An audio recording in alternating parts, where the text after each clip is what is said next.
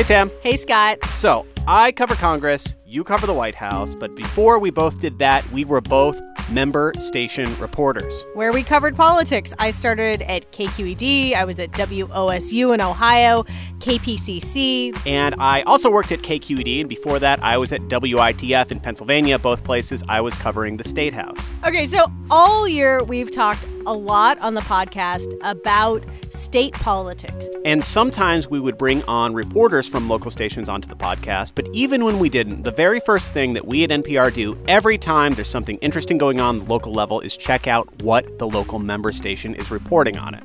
And, and because of the way that the whole public radio network is set up, NPR is in communities across the country at the local level, in the city hall, in the state capitol. Which is pretty cool if you think about it. It so is. All of that is to say that if you were to go out and support your local public radio station, which we really want you to do, then you're also, by extension, supporting the NPR Politics podcast and everything that we do. But even aside from that, it's such a great thing to support because you are supporting fact based public service journalism that keeps you informed about the community that you live in. And you can do that, support the podcast, and support your local station all in one place, and that is donate.npr.org slash politics. donate.npr.org slash politics. We can't achieve what we do, we can't achieve this mission without you. And now, here's the show. Hey y'all, this is Jasmine from Houston, Texas, and I just finished binge listening to every single episode of the NPR Politics podcast. It took me about six weeks to listen to three years of politics, crazy stuff. Oh my God.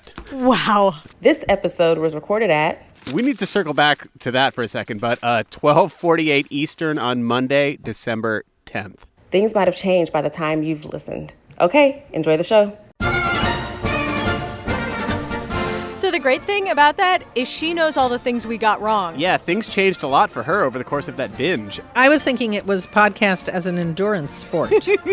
Really heard all of our conversation about the Jeb Bush presidential campaign and everything else.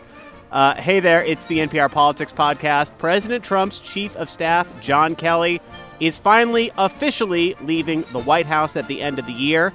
So, who is going to fill his shoes? I'm Scott Detrow. I cover Congress. I'm Tamara Keith. I cover the White House. and I'm Mara Liasson, national political correspondent. Samara and Tam, let me start with this question Do either of you want to be the next White House chief of staff? We are with the bipartisan consensus in Washington. No.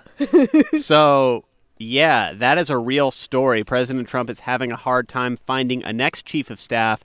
We'll talk about that a lot in a moment. But first, John Kelly. Tam, you were reporting on this over the weekend. How long has John Kelly been on the he may be on his way out clock?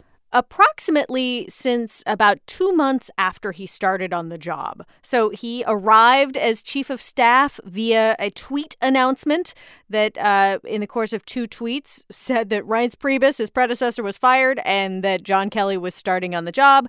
And then I found a press conference from about two months after that where he came into the White House press briefing room and said, although I read it all the time, uh, pretty consistently, I, I'm not quitting today. Uh, I, I don't believe, and I just talked to the president, I don't think I'm being fired today. Um, and uh, I am not so frustrated in this job that uh, I'm thinking of leaving. I would tell you, this is the hardest job I've ever had.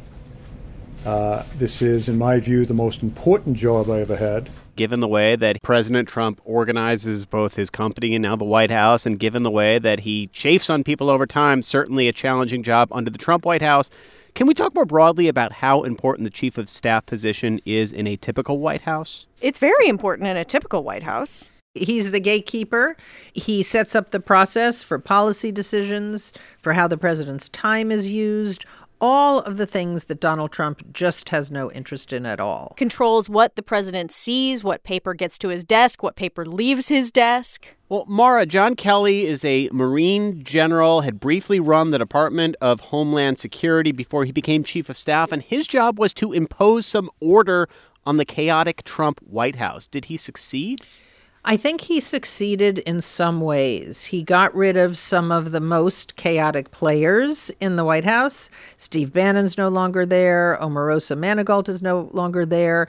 He always said that his job was to be the chief of staff, not to be the chief of the president. So he did manage the staff, but he wasn't able to bring order to the president's interactions with people or his schedule. That he wasn't able to do. Well, and over time, I would argue that he didn't even manage as much of the staff as he previously had. President Trump started bringing in different people, you know, a, a, new national security advisor, a new communications director. And instead of having those people report to the chief of staff, as would be traditional, they reported directly to the president of the United States. So he was, eh, you know, by the end, he was depleted. His, his sphere of influence was much smaller.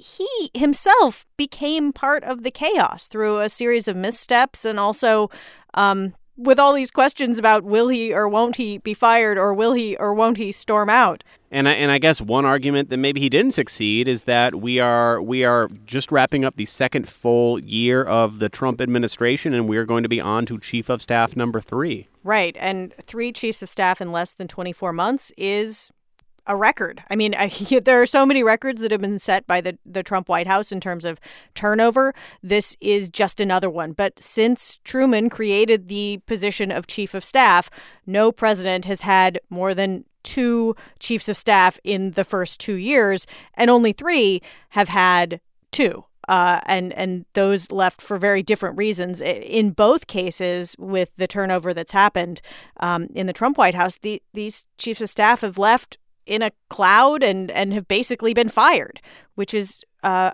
unusual uh, this early in a presidency. Right. Donald Trump wanted to be more or less his own chief of staff, his own press secretary, his own communications advisor, because he makes his decisions from his gut. And as he said famously, my gut is better than many people's brains. And uh, John Kelly really had an impossible job. And over time, even though Trump really liked him and chose him because he wanted a general. He originally stocked his administration with a lot of generals. They really became like oil and water.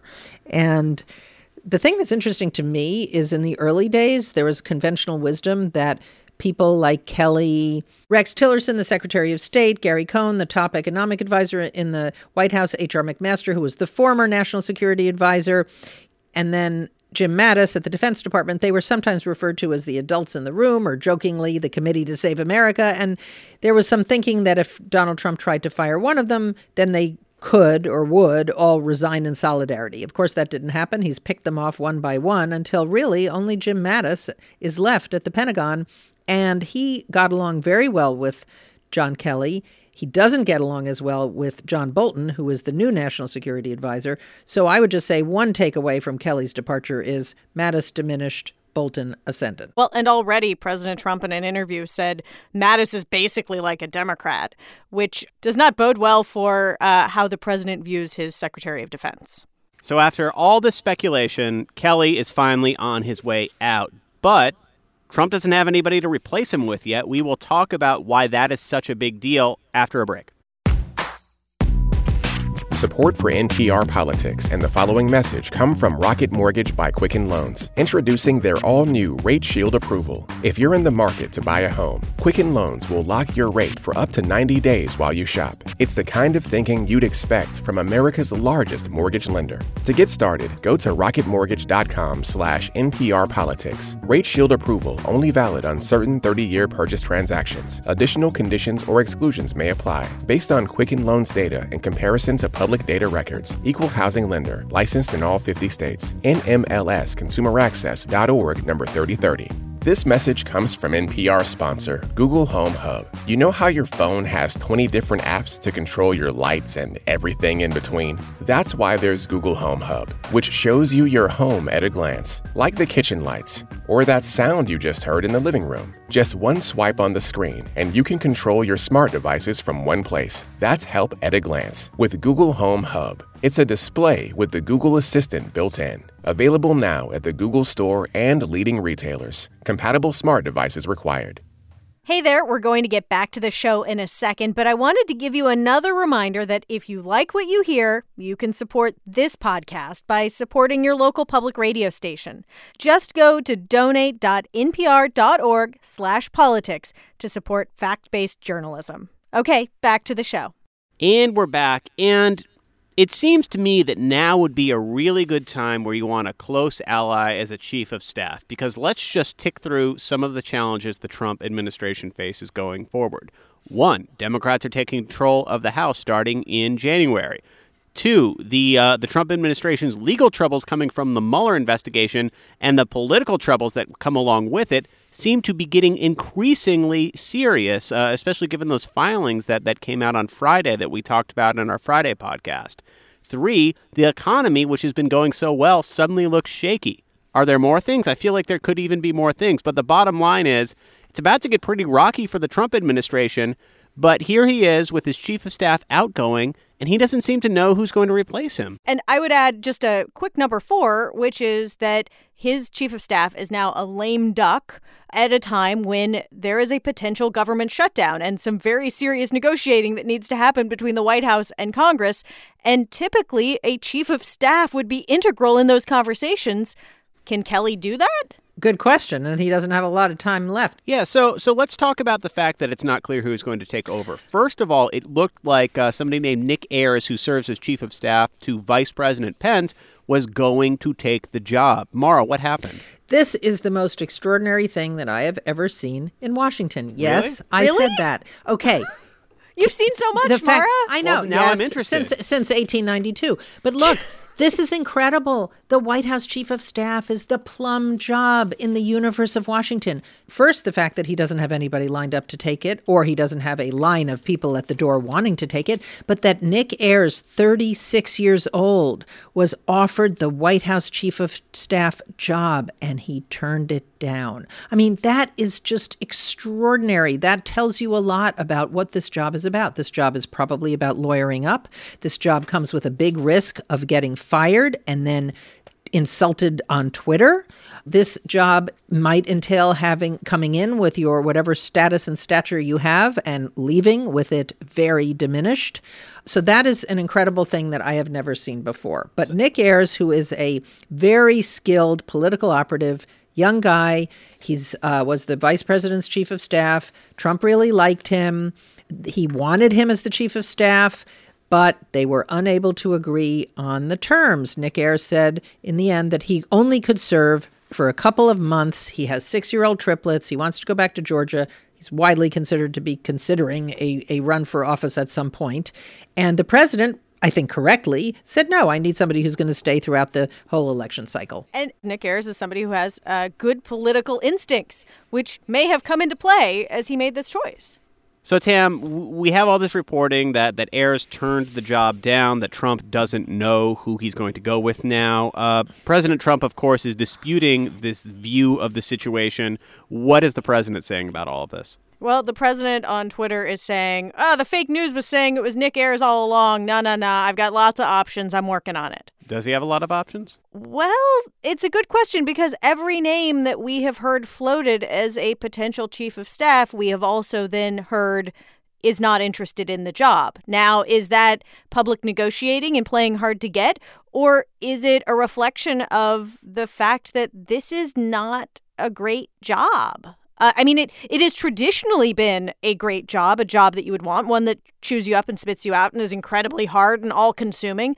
But when you have President Trump being President Trump, it is a very different job. When you have a president who just doesn't want to be managed or have things around him be managed, it, it's just different. But Mara, I want to circle back to something you said before because the organizational problems of the White House have been there all along. President Trump's tendency to turn on people, turn fast publicly, and insult them on their way out has been there all along.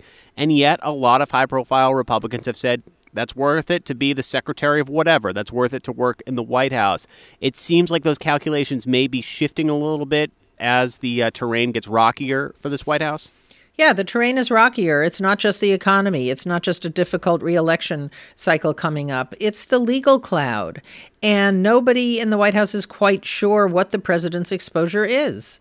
You know, this is not a White House where people have left and gone on to fabulous other jobs. As a matter of fact, Tam and I both know there are people in the White House who want to leave and haven't found another position.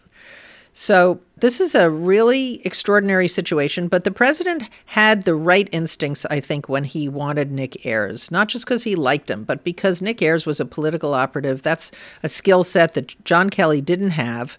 And he's going into a reelection cycle that's going to be very difficult, and he wanted somebody who was more suited to that period. Other names that we've heard about Mark Meadows, the Freedom Caucus member of the House, um, maybe Mick Mulvaney, who already has 100 jobs in the cabinet, maybe he could add one more. These are people who have other positions they might not want to give up. The, uh, the president of the New York Yankees was briefly floated, but uh, has tells Fox News he is not interested in the position.